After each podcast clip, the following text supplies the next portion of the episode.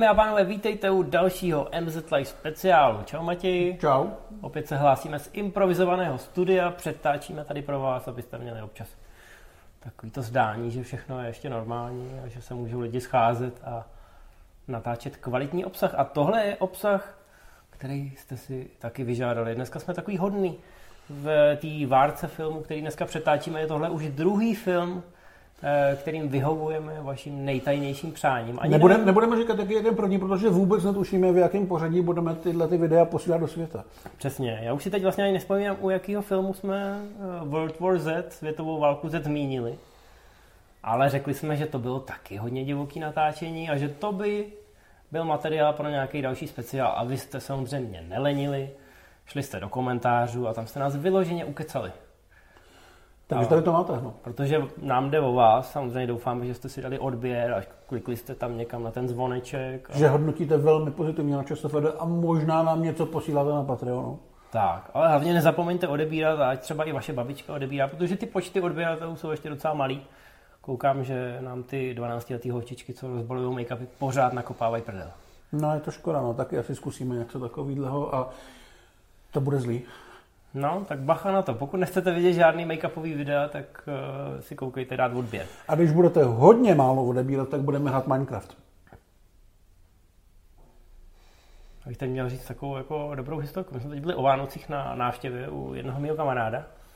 A on má 11, 11 letého syna a ten měl na sobě tričko prostě nějakého youtubera, nějaký merch. A to je nějaký youtuber, co hraje Minecraft. Jo. Jmenuje se Nakashi.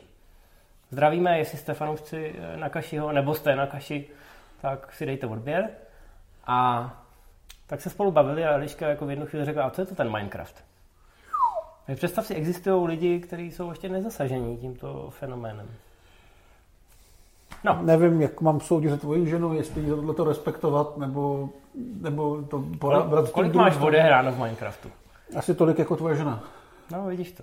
A musíme teď aspoň další minutu mluvit o Minecraftu, protože díky tomu nás třeba YouTube nějak zaindexuje mm-hmm. v, mezi takovými těma cool lidma. Jo, a mezi tím bych mohl třeba párkrát říct to jako Fortnite. To, to, to by fungovalo. Kolik máš odehráno ve Fortnite? A o něco méně než v Minecraftu teďka. A to mi chtěl ještě, jako bychom mohli chvilku přestíhat, za koho hraješ a tak. No, jako Cyberpunk nám nepomůže, tam něco odehráno mám. Hmm, to v době, kdy tohle bude mít premiéru, tak to už bude dávno. Hmm, právě, Za Zenitem. Jasně, no. Tak, tak sorry, no. No, tak se asi vrátíme k tomu, co umíme. Dobře. A vrátíme se k filmu na přání Světová válka Z. Bude to trošku trudný natáčení, my už jsme to tenkrát naznačovali, že my máme hrozně, hrozně rádi tu knížku. Já ji mám mezi možná nejlepšíma knížkama vůbec eh, v době, kdy to vyšlo a já jsem si to koupil, tak jsem vlastně vůbec nevěděl, co si kupuju. Koupil a... jsi to kvůli tomu, že je na obálce napsané doporučení od Simona Pega? Hele, tak tu edici možná ani nemám ještě. Já teď nevím, jestli to byla i česká edice, jenom vím, že byla, byla prostě v zámoří a že Simon Pegg říkal, že to je super. A já samozřejmě moc nevím, jak moc můžu věřit Simonu Peggovi jako literárnímu kritikovi, ale mohl to být důvod, proč potom žádnout. Hmm. No, já jsem si tu knížku otevřel a hrozně mě zaujala ta struktura, že to jsou krátké příběhy, že je to všechno uvozené vždycky nějakým místem, a říkal jsem si, tak to, je, to jsem ještě neviděl. Ona to je vlastně série, série ne vyloženě rozhovorů, ale reportáží, dá se říct, která vznikala jakože pár let po konci světové války se zombíkama.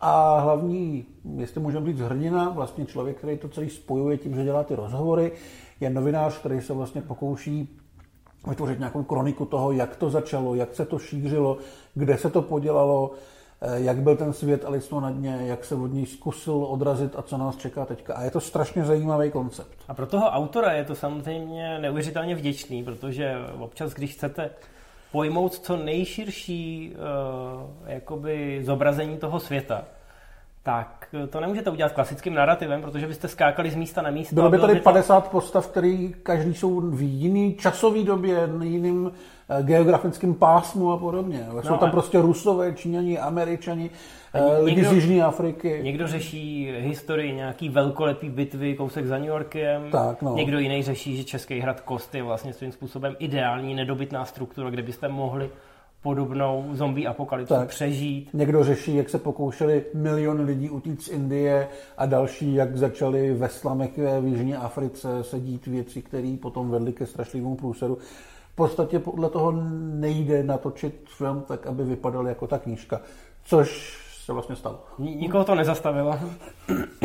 Dokonce i první scénárista měl poznámku, že to je v podstatě nejen nesfilmovatelný, ale že se to nedá přepsat. Mimochodem autorem knížky je Max Brooks, což jsme řekli, a neřekli jsme, kdo je jeho tatínek. Přesně, jeho tatínek je Mel Brooks a já mám vždycky takovou, um, samozřejmě existují výjimky, ale mám takovou teorii, že ty potomci slavných eh, málo kdy se dokážou těm rodičům vyrovnat nebo dokážou uspět třeba i v nějaký jiný branži.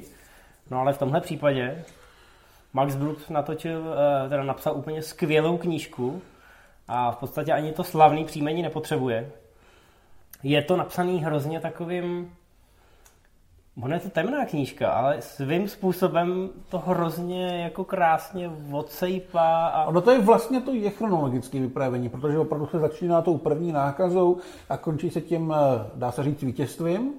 Takže to jede od začátku do konce a i při tom čtení, ačkoliv je to vlastně kniha, kde není problém přeskočit tři kapitoly a člověk o nic nepřijde, protože mm-hmm. málo kdy to na sebe nějak odkazuje nebo navazuje ale je tam přes takový ten eh, vypravěcký oblouk takového toho svět je v prdeli, svět eh, je ještě víc v prdeli, najednou se začne malinko zlepšovat. Vlastně ten román by z toho mohl fungovat, no, šlo by to přepsat do normálního románu a nebyl by to takový problém. Pro mě je to knížka, kterou fakt eh, jako nebudeš chtít odložit. To je přesně to, co přesně chceš tak, přečíst no. jedním dechem. A zajímá tě, jak to dopadne a vlastně... A tam je vlastně zároveň super, že každá ta reportáž něčím končí, takže jsou to i krátké povídky, kde po, nevím, čtvrt hodině má člověk najednou jasno, jak, se, jak probíhala evakuace Buckinghamského paláce a na další straně už se řeší, jak vypukl nukleární konflikt mezi Pakistánem a Iránem.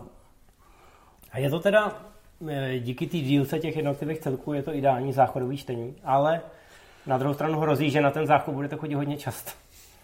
Takže bacha na to, určitě si to pořiďte. Ale pak je tu ten film? No, ta knížka se očividně líbila strašně moc lidem, kteří mají hrozně moc peněz a moci a hvězdního statutu. Takže o práva na ní začala docela velká bitka, kde proti sobě stáli i velký kamarádi Leonardo DiCaprio a Brad Pitt, který nakonec vyhrál. A začal film připravovat eh, ve své společnosti Plan B, ve který dělá mimochodem velmi dobrý film. Stačí se podívat co má za posledních pár let na kontě jako producent a myslím, že budete docela čumět. Já myslím, že oba dva jako v tomhle mm-hmm. směru můžou někoho překvapit, pokud to nesledujete. Že ty svoje peníze a možná i čuch investují opravdu dobrým směrem. No a každopádně padly za to veliký prachy, mluvilo se o tom hodně, ale pak bylo potřeba napsat ten scénář a tam se ukázalo, že to zase taková sranda nebude. Eh, oni pověřili napsáním toho scénáře v roce 2007 Michaela B. Stračinskýho, doufám, že to čtu správně. Ne, Michael B. je Jordan a tohle to je J. Michael Stračinský. Jo, no je to možný. Asi jsem, asi jsem myslel na Michaela B. Jordana. Eh, každopádně hrozně slavný autor a scénárista, stojí třeba za Babylonem 5. Spoustu komiksů dělal. Eh, myslím, že v těch letech byl opravdu jako hodně, že se ho snažil uhnat hodně lidí. A jeho ta knížka taky hrozně zaujala, ale zároveň řekl, že ten, deníčkový formát, že to je prostě jako kdyby si čet záznam z, prostě z, ze zpráv OSN, že, že neví, jak to udělat, aby to mělo nějaký narrativ, který jde od někud někam, aby tam byl nějaká aby tam byla nějaká jednotící linka s, s nějakým hrdinou, protože už se předpokládalo, že ten Brad Pitt si tam zahraje a že se mu ta role musí napsat tak, aby samozřejmě byl za toho superkladěse.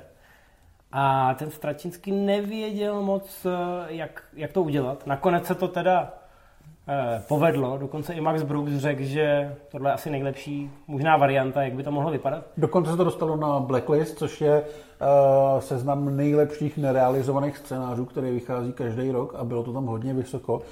Ne vždycky se stane, že potom, když se potom scénáři šáhne a začne se točit, že, to, že je z toho i dobrý film, ale tady najednou to vypadalo, že to nějakým způsobem půjde a že by to ten dobrý film být mohl.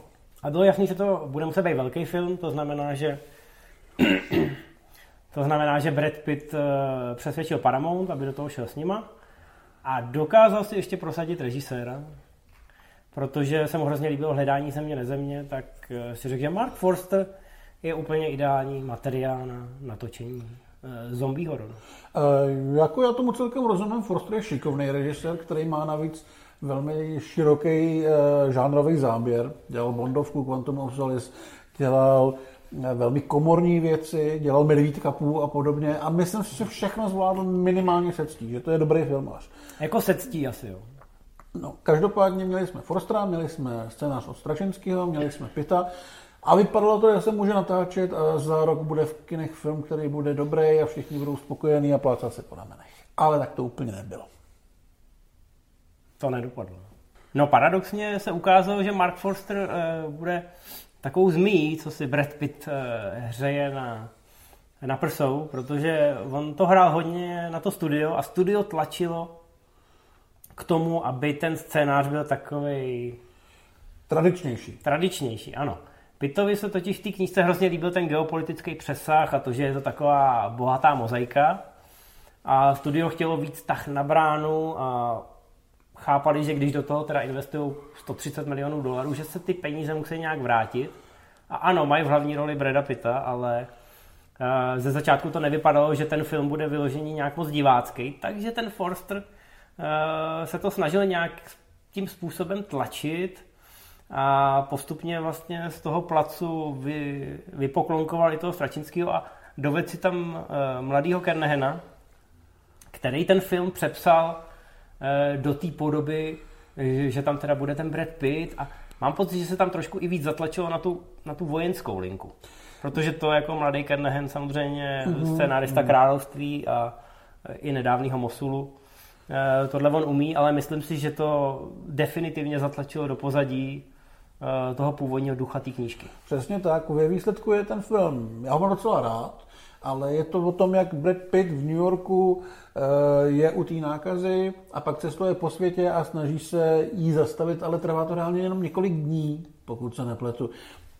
To vojenství tam je důležitý, vlastně celá ta pasáž v Izraeli, kdy tam proběhne ten gigantický útok, kdy tam jsou opravdu ty slavné hory těch zombíků, který šplhají jeden přes, jeden přes druhýho, tak je fenomenální, ale Eh, z té světové války Z to dělá vlastně docela obyčejnou akční sci-fi v rámci toho příběhu. Co se týče té tý realizace, tak si myslím, že to je velmi neobyčejný film. Protože... Ono to dokáže z té předlohy ve správný okamžik, když ten Izrael, když Aha. oni tam v podstatě celou dobu jdou a mají jenom dialog, tak ono to dokáže z té předlohy vytáhnout, eh, vytáhnout to dobrý, ale jenom v některých okamžicích. A třeba ta hora těch zombíků, o kterým mluvíš, tím vyloženě mravenci, ten způsob, jakým se dostanou přes tu slavnou zeď, tak to je věc, která v podstatě vznikla až, eh, až post, ne až postprodukci, ale trikaři v podstatě Forstrovi řekli, že tohle by mohlo vypadat cool a on jim řekl, no jo, to by mohlo vypadat cool. A on v tu chvíli neměl ani zdání, jak by se ty zombíci mohli chovat, jestli teda budou rychlí nebo pomalí. Všichni víme, že zombíci ve filmu to je, tam je opravdu na výběr. Mm. Můžou to být takový ty potácející se mrtvolky, co vám v podstatě nic moc neudělají, ale jejich síla je v číslech, to znamená, můžou, můžou vás překvapit ze zálohy. A nebo to můžou být ty turbo zombíci, který představil třeba Zack Snyder. Nakonec teda, eh, nakonec v tomhle filmu jsme se dočkali opravdu jako nebezpečných běžců, ale Forster ještě pár dní před natáčením vlastně nevěděl, jak to chce udělat, nevěděl ani, jak ty zombíci budou pořádně vypadat. Zkrátka na všechno si zvykal. Velký studiový film, to byla pro něj nová věc a do jistý míry byl loutkou toho studia. Ona se vlastně ukázala, že ten film nebyl úplně pro něj co se týče jeho velikosti, protože on úplně nezvládal tu produkci a spoustu peněz víceméně vyhodil oknem tím, že nebyl připravený, že ty štáby, které byly z různých, z různých zemí spolu nekomunikovaly tak, jak měli. A, a no, bylo toho na něj asi trošičku moc. Bylo tam, bylo tam hodně ambicí, cestovalo se po světě, aby se ušetřili peníze. Zkrátka, když v Maďarsku ateliéry nabídly nějaký daňový vratky, tak se letělo tam. A točila se Moskva? Pak se, to, pak se ho do Glasgow, kde se taky vrátili nějaký peníze, tam se točila Filadelfie. To znamená, už v tom byl trošku Braigl a na, na poslední chvíli se na místě najímali nějaký komparzisti, protože se ukázalo, že je potřeba jich o pár stovek víc. A Ty pak, se pak nevyužili třeba vůbec? Pak se vůbec nevyužili, ale o pár měsíců později se zjistilo, že se jim musí zaplatit a že ty účtenky proplacené nejsou, protože někdo někde zašel v šuplíku. Najednou prostě chybí 5-10 milionů dolarů, že jo. Mám pocit, že tam byl nějaký den, který museli kompletně odepsat, protože v cateringu nevyrobili dostatek jídla. Do Maďarska si nechali pro, kvůli velké scéně právě na tom moskevském náměstí, tak si nechali poslat nějaký zbraně, které byly teda jako zašpuntované, aby se z nich nedalo střílet. Ale kdo je odšpuntoval, tak střílet mohl a celníci z toho byli značně nervózní. Maďarský celníci zjistili, že se to dá snadno odšroubovat a že by se to teda dalo používat. A podle maďarských zákonů je to špatně, protože tyhle ty makety musí být znehodnocený trvale, aby to nešlo reverzovat. Takže ty zbraně zabavili na několik týdnů, což samozřejmě Breda Pitta naštvalo, protože zase musel se to odkládat.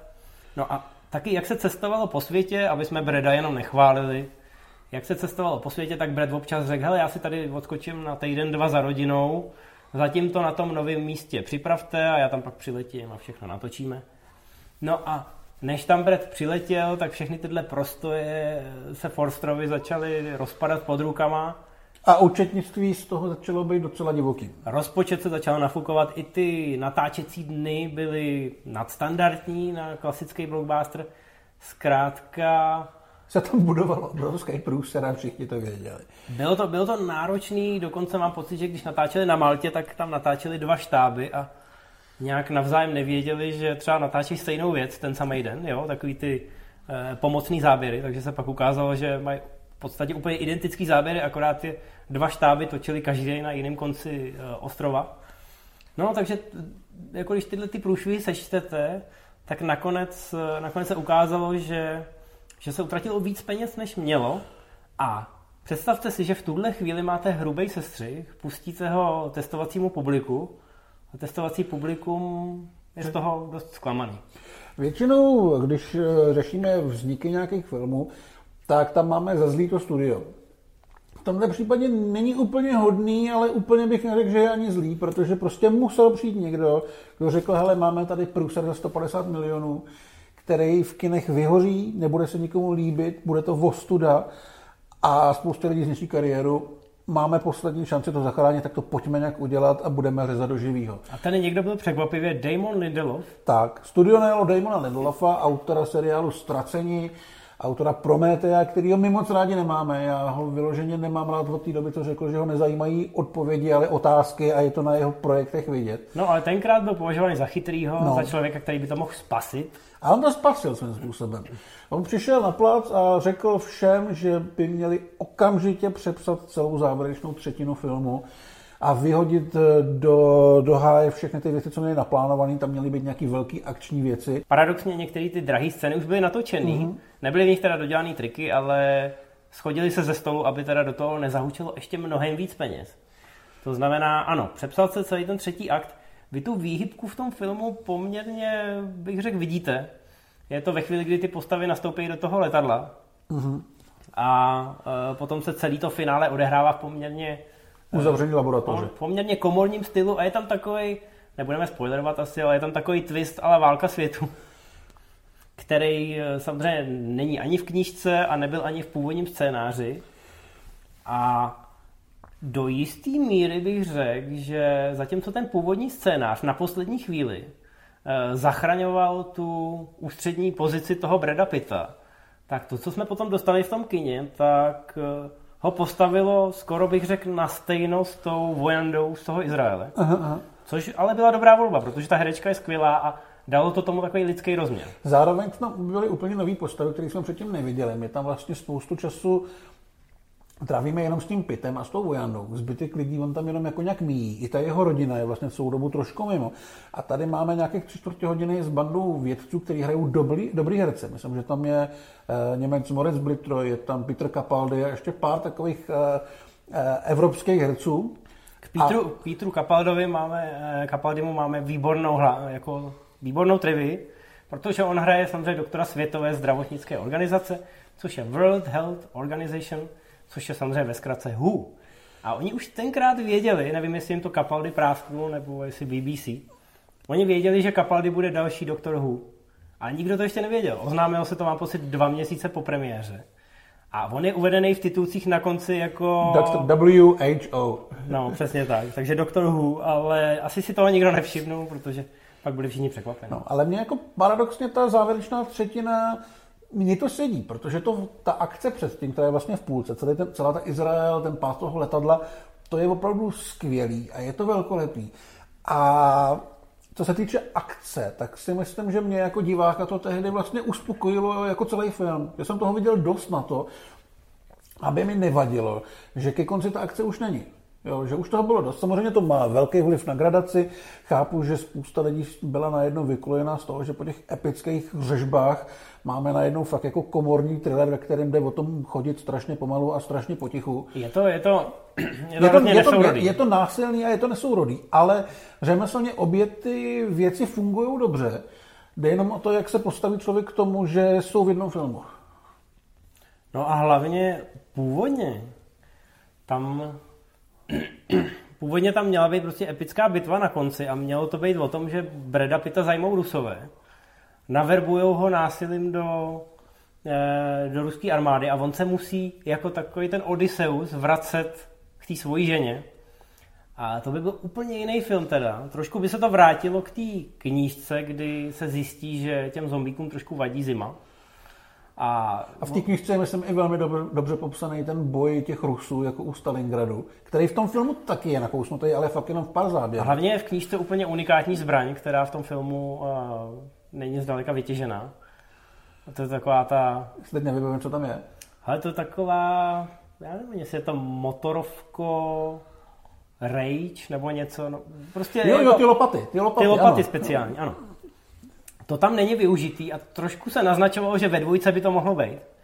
Ale ten Lindelof tam jako dodal některé nápady, které se nakonec neujaly. Dokonce se tam snažil prosadit, protože to byl scénárista ztracených, tak se tam snažil prosadit Matthew Foxe jako takového antagonistu, ale nakonec ve, ve finálním sestřihu má Fox asi jenom 15 vteřin. Já nevím, jestli je to ten týpek, co volá tomu Pitovi že, já, jako, já vůbec nevím, že je teď s tou manželkou a že teda něco? Já si vůbec nevím, co tam bude, ale jako podobný osud tam potkal víc herců. James Batchdale taky asi čekal, tam bude mít větší roli. Ten měl hrát vlastně nějakého uh, maleňáka nebo někoho takového, který vede tým, který musí pejt tam od někud zachránit. To vydrží tam asi 15 vteřin samozřejmě. Hmm. Tam jediný, kdo tam má opravdu výraznou roli vedle té Izraelky a těch lidí z konce David Morse, který hraje agenta CIA, který ho vlastně Pitt vyslýchá a on mu vypráví o tom, uh, něco v opozadí právě těch zombíků. A to je takový ten jediný moment, kdy to připomíná tu knížku, kdy opravdu lidi sedějí a jenom si vykládají, co se jako kde dělo a uh, pomalinku to pomáhá sestavovat celou tu,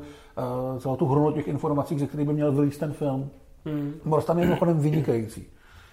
No, ale ten původní Stračinského scénář obsahoval i ty rozhovory snažil se být maximálně věrný ty knížce, ale samozřejmě studio, když se to přečetlo, tak se jako, to tady jako nikdo neusedí z normálních hmm. diváků a proto potřebujeme velkolepou akční scénu v Izraeli a velkolepou akční scénu tady a nějaký rusáky, který budou s lopatama usekávat hlavičky. No, nakonec eh, muselo dojít ke kompromisům, příroda jakoby se bránila všema těma průšvihama z toho natáčení. Ten film ve výsledku stál asi 190 milionů dolarů, Jednou tolik ještě stál marketing, protože vlastně po těch prvních projektích, které byly katastrofální. Dostalo se to ven, protože už samozřejmě existoval internet. Tak, takže... no, sice proběhly druhý projekce s tím novým koncem, kde už to bylo lepší, ale furt uh, měl ten film pověst předraženého průseru s Bradem Pittem, který bude hrozně špatný. Přesně tak, ty druhý projekce měly mnohem lepší výsledky, takže jako ta investice do těch přetáček se vyplatila, ale museli být nový cool trailery, které teda byly super, jako ty peníze na marketing se utratily e, dobrým směrem. Bylo potřeba ty lidi přesvědčit, že to bude fakt velkolepý a že by na to do toho kina měli přijít. A znova musíme chválit studio. e, vyšlo jim to, ten film vydělal v podstatě skoro půl miliardy dolarů. Nebyl to žádný komerční trhák, zalepilo to akorát přesně ty díry e, a ty náklady. A dlouhou dobu to byl mimochodem nejvýdělečnější film Breda Pitta. Ono, je to překvapivý, my Breda Pitta považujeme za obrovskou star a jednu z těch posledních eh, hollywoodských celebrit, co se týče je... toho, že když řeknete jméno Brad Pitt, tak si každý automaticky vybaví ten obličej. Ale on je spíš Denzel Washington než Tom Cruise, že jo? Třeba. No on nehraje ve filmech, které by vyloženě byly komerční trháky. On hraje v dobrých filmech. No, takže, ale překvapilo mě to. Četl jsem to někde, že to je prostě nejvýdělečnější film Breda Pitta, ale jsem říkal, to ani možný přece, ne? Ale když si to projedeš, tak ty jeho filmy byly relativně levný, vždycky vydělali slušný peníze Jasně, a hlavně to byly dobrý herecký nikdy, nikdy nenaskočil do žádné série nebo něčeho takového. Takhle, dneska si myslím, že by ho překonal asi Deadpool 2, že jo, pokud to můžeme počítat. Kde byl půl vteřiny. Tam je dost neviditelný, jo. No, e, nicméně i to je důvod, proč se o té dvojce ani po premiéře nějak moc eh, nemluvilo. Paramount samozřejmě chtěl na tuhle problematickou produkci trošku zapomenout. Byli rádi, že se z toho nějak vylízali, neříkám, možná to ani v těch černých číslech neskončilo, ale nebyl to takový průšvih, jak se asi předpokládalo před premiérou. A všichni si tak nějak oddechli, že teda že to přežili. Max Brooks ten potom dával rozhovory, byl trošku smutný z toho, jak to dopadlo a že se to nepodobá té knížce. To je i můj příklad. Já, já ten film považuji za OK, ale měl to u mě v podstatě prohraný předem. No, jako... A to, že to mohl být ještě větší průšvih, než to byl, to pro mě není tak polehčující okolnost. Eh, ten materiál knižní zkrátka není pro ten film vhodný. Vlastně všechny ty rozhodnutí, které se tam děli, naprosto chápu, že k ním muselo dojít. Eh, vlastně se docela divím, že té odvaze do toho ty peníze rvát, protože všichni museli od začátku vědět, že se to bude muset velmi upravovat oproti té předloze. Přesto, jak jsi říkal, jako Pitt ten film má evidentně rád. Chystala se dlouhý roky dvojka, kterou měl točit David Fincher. Nakonec vlastně dostala červenou z několika důvodů. No, ono Za prvý... po premiéře jedničky, jak jsme řekli, komerčně to tak úspěšně nebylo, ale vyrojila se spousta zombie seriálů a různých tématik samozřejmě hlavně živý mrtvý Walking Dead, který byl obrovský, obrovský úspěch, který dost možná ještě dodnes trvá, já nevím, podle mě už to trošku jako mm. Ale byl to obrovský fenomén napříč eh, platformama, že jo, vznikly i videohry, samozřejmě původně to vychází z komiksu, takže je toho hrozně moc a najednou ty zombíci byli v tom mainstreamu a Paramount si řekl, co kdybychom to zkusili ještě jednou, práva na to máme. Navíc už tam měli ošahaný a věděli, že by to nebyl takový průser, věděli by jak na to. Jenomže David Fincher jako režisér, který se toho měl ujmout, je velmi paličatý člověk, takže pokud probíhaly reálně nějaké setkání, tak asi bylo jasný, že se tam chystá další průser. No on to měl, on to měl vymyšlený opravdu do posledního detailu a prej tomu věnoval hrozně času, piloval ten scénář ještě mezi sezónama Mindhuntera pro Netflix, ale zkrátka asi, asi to bylo tak ambiciozní, že i to studio se leklo, ale to je další film, který nás bude stát 200 milionů. A je to sice Fincher, jenže Fincher v poslední dekádě taky jako nemá komerční hity. Je to ten režisér, na kterého je spolech, a kterého my máme hrozně rádi, ale není to ten režisér, který vám přinese miliardu skin. Takže Paramounti začali přemýšlet, jak to teda udělat, aby ta geopolitika, která samozřejmě i toho Finchera hrozně lákala, aby se tam udělala nějakým způsobem tak, aby to neurazilo žádný ze světových trhů. To je mimochodem i jedna věc, která okamžitě byla vystřižená z té jedničky, to, že ten virus původem byl z Číny, tak to by se samozřejmě čínskému trhu nelíbilo. Ale ve chvíli, kdy se začalo plánovat eh, nebo mluvit o té dvojce, tak se ukázalo, že Číňani řekli, že žádný film se zombíkama u nich nebude mít premiéru, protože zombíci jsou samozřejmě bubáci a že to zkrátka není kompatibilní s jejich eh, morálním kódem, řekněme. Nebudeme no. se pouštět do toho, jaký morální kód může mít současná Čína, ale... Tak. No a pro Paramount to samozřejmě byla stopka, protože oni si nemohli dovolit uh, odepsat potenciální stovky milionů z čínského trhu a věděli, že by podle té Fincherovy vize zkrátka ten film levně nenatočili. No, my budeme asi doufat, že se ta knížka ještě jednou dostane někomu do ruky, ale to tentokrát nebudou uh, studia, které by chtěli film, ale že to bude někdo jako Netflix nebo Amazon, protože ten koncept těch jednotlivých reportáží nebo polopovídek uh, si vyloženě říká o nějaký zpracování jako mě antologie, jako je Black Mirror, mohli by se u toho střídat i různí režiséři, Uh, jednoduše by stačilo udělat jednu sérii v pěti, deseti dílech, kdy bude první, začátek epidemie a konec. Mezi, tě, mezi to by se nasazely jednotlivé historky a kdyby to mělo úspěch, tak za další rok nebo dva další tři historky z jiného koutu světa, z jiného fáze té zombie války. Dalo by se s tím skvěle pracovat, ale jednoduše to není materiál pro film, má mít dvě až čtvrt hodiny a má v něm běhat nějaká herecká hvězda, to nejde zpracovat takhle. A... Já se obávám, že se toho nedočkáme, protože Paramounti investovali do té dvojky skoro až desítky milionů dolarů, protože tam opravdu byly rozpracované scénáře, vytipované lokace, možná proběhly i nějaký prostě vizualizace. Tohle všechno musel Paramount odepsat a pokud by teda tohle všecko v úvozovkách měl, kdyby měl tu licenci někam přeprodat, tak by se chtěl na tom zahojit. Hmm. Pravděpodobně by to stálo velký peníze. A je otázka, jestli jestli se to někomu, jako je Netflix, vyplatí právě proto, že tam není ta hvězda, na kterou by mohli někoho nalákat. Můžeme sice říct, že po roce s covidem je tohle téma vysoce aktuální, i když kolem nás teď neběhají zombíci, tak kdyby to někdo opravdu natočil tak, jak je to v té knížce, to znamená jako tajemný čínský virus, který se samozřejmě Čína snažila eh, hodně dlouho zatajit a proto se dostal všude a najednou zombíci začali vylejzat i z podkroví eh, amerických rodinných domků, tak jako jo, je tam potenciál, ale je otázka, jestli někdo dostane šanci se ho chopit. Bylo by to rozhodně fajn, protože, jak už jsme řekli několikrát, ta předloha je opravdu vynikající. V tomhle jsem trošku, eh, v tom jsem trošku jakoby závislý, protože já jsem rád, že teď tu předlohu někdo nechá chvilku na pokoji a že se k ní dostanou noví čtenáři. Ten seriál, jak říkáš, by byl fajn, ale já chci, aby si ty lidi koupili tu knížku, už jenom proto, aby třeba zjistili, že ten film, který považují za OK, někdo ho dokonce považuje za etalon takových serióznějších zombie filmů, což Budíš. je mi z toho trošku smutno, protože mám pocit, že právě to tu nesourodost toho třetího aktu tam musí přece jako úplně každý vidět, ale budíš. Někomu se to líbí. Jako říkám, má to své okamžiky určitě ten Izrael a svým způsobem se mi líbí i to komorní finále, tam, nějaká, tam nějaký automat na kolu, že jo? Což mi tenkrát přišlo jako úplně hrozný product placement. Ano, ne, ano. Nevím, jestli se na tom Paramount chtěl zahojit, že třeba tenkrát udělal nějaký deal za 10 milionů a řekli si, ha, tak to nám vynahradí tu Maltu třeba. Nevím, to, to, to, jsem, to jsem si nezjistil, člověče, jak to bylo. Ale zkrátka ten film, ten film má prostě své nedostatky a jsou, jsou docela jasně patrný. Takže kdybyste si přečetli tu knížku, tak vám to dá spoustu do života. Nejen to, že ta předloha je lepší, dá vám to spoustu rad do života. Třeba, že jakmile se venku něco se běhne, tak je nějaký, dobrý pořídit si polní lopatku. Nějaký další vir, který třeba jako už roušky nespasej, tak je dobrý pořídit si polní lopatku a odstěhovat se na hrad kost.